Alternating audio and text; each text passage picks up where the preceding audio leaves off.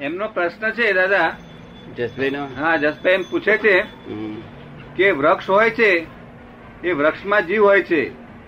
હવે એ વૃક્ષની ડાળી આપણે કલમ કરીને બીજે રોપીએ તો પછી એમાંય પાછો વૃક્ષ થાય છે.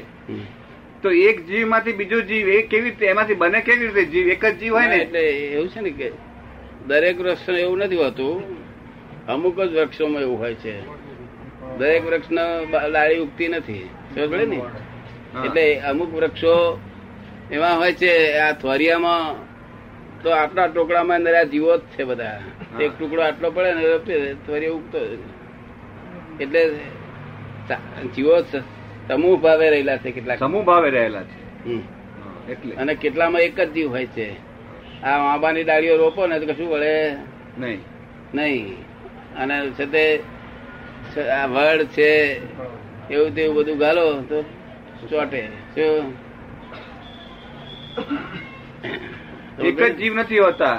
સમૂહ ભાવે જીવ હોય છે એટલા માટે એમ બને એટલા છે અને તે ખાસ કરી દૂધ દૂધ વાળા જેટલા છે એટલા ખાસ ઉગે જેટલા દૂધ જેમાં દૂધ નીકળે છે એ ખાસ કરીને નીકળે.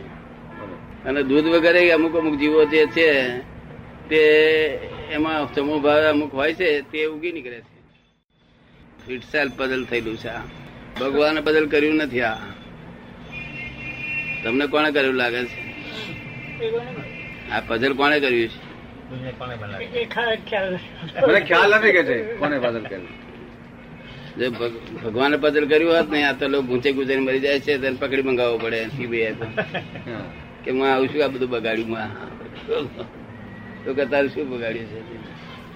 ભગવાને પદલ કર્યું નથી. ભગવાન એટલે ભગવાન જ છે. પરમાનંદી. એવા નિવાદ છે કાયમ. આપણે વગર સમજે આરોપ કરીએ ખોટા એ આપણી ભૂલ છે. શું છે? એટલે the world is the puzzle itself એનો અર્થ તમને સમજાઈ ગયો ને તરત શું? પઝલ?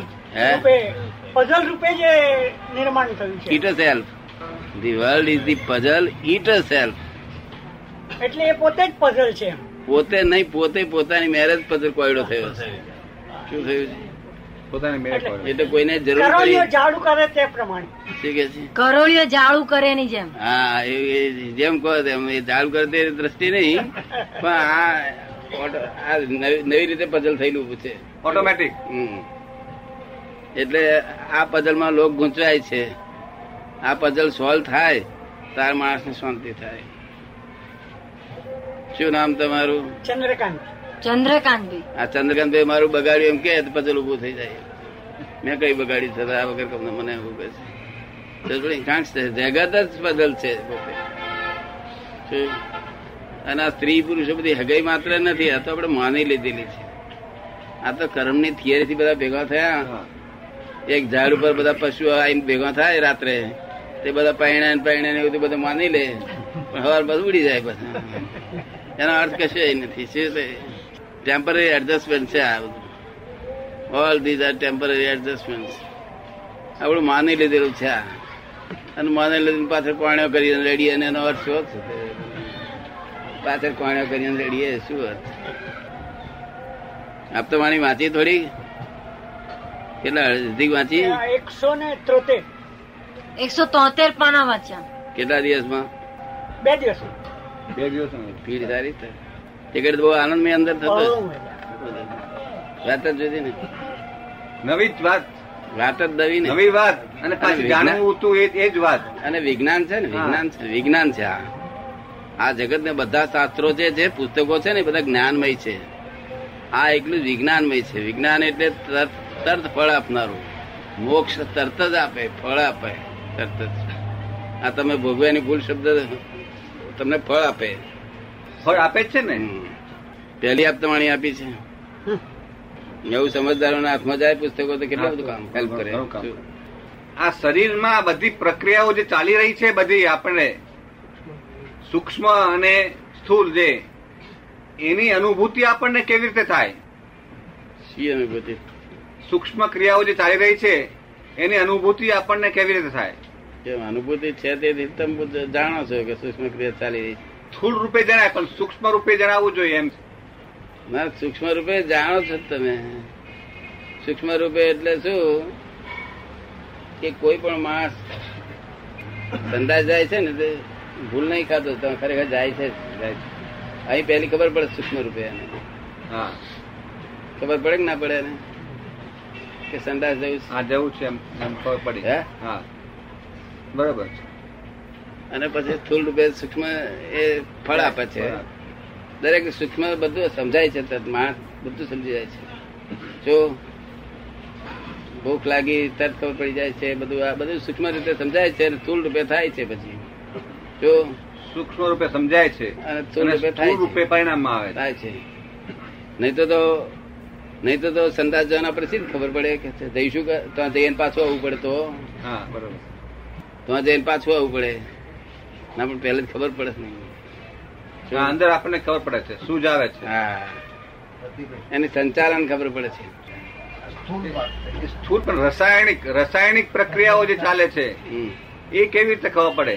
કઈ? રસાયણ પ્રક્રિયાઓ જે શરીરમાં ચાલે છે નિરંતર. ચેરાજ કરે છે ને? એ તો આપણે એ તો આપણે સવારમાં આપણે રાતે વાંડવો વાંડવો ખાધો અને સુઈ ગયા અને સવારમાં છતે સંદાસ જે છે પેશાબ જે છે એ બધું લોહી બધું થાય છે એટલે અંદર રસાયણ થઈ ગયું વાત નક્કી છે ને? આપણે સમજાય છે હા એ નક્કી છે પણ એ સમજાય કેવી રીતે એમ કે છે? સમજાવવું જોઈએ. એની જે થાય છે એની આપણને ખબર પડતી નથી આપણને ખબર પડવી જોઈએ ને એમ કે છે?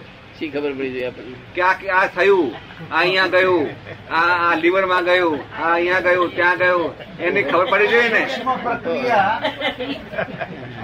એ ખબર પડતી નથી. ઓટોમેટિક થાય છે ને. કે તેના ફોટા આવે છે તો જોઈએ તારે અંદર. એક્સરે એના સાધનો આવે છે ને. ટ્રાન્સપેરન્ટ બોડી બનાવવી હા એ જોઈએ બધું છે તારે તારે. એમનો એમ કે એમ પૂછવાનું એ છે કે એવી રીતે કદી ખબર પડે કે નહીં કોઈને? આ તો ખબર પડતી નથી એને મેં થાય છે. પણ ખબર પડે એવું બને કે નહીં? એ લાઈન લાઈનમાં પડે નહીં તો ખબર પડે બધું. પણ આખી જિંદગી ને જિંદગીઓ જાય એમાં પછી. જો અને સરવારે કશો લાભ નહીં. એ પડી તો શું લાભ કરવાનો? હા એ બરોબર શું? બહુ તાર ધનવંતરી થાય. હા પણ ક્રોધ માન માયેલો જાય નહીં ને. હા ક્રોધ માન માયેલો જાય દુઃખ જાય બધું.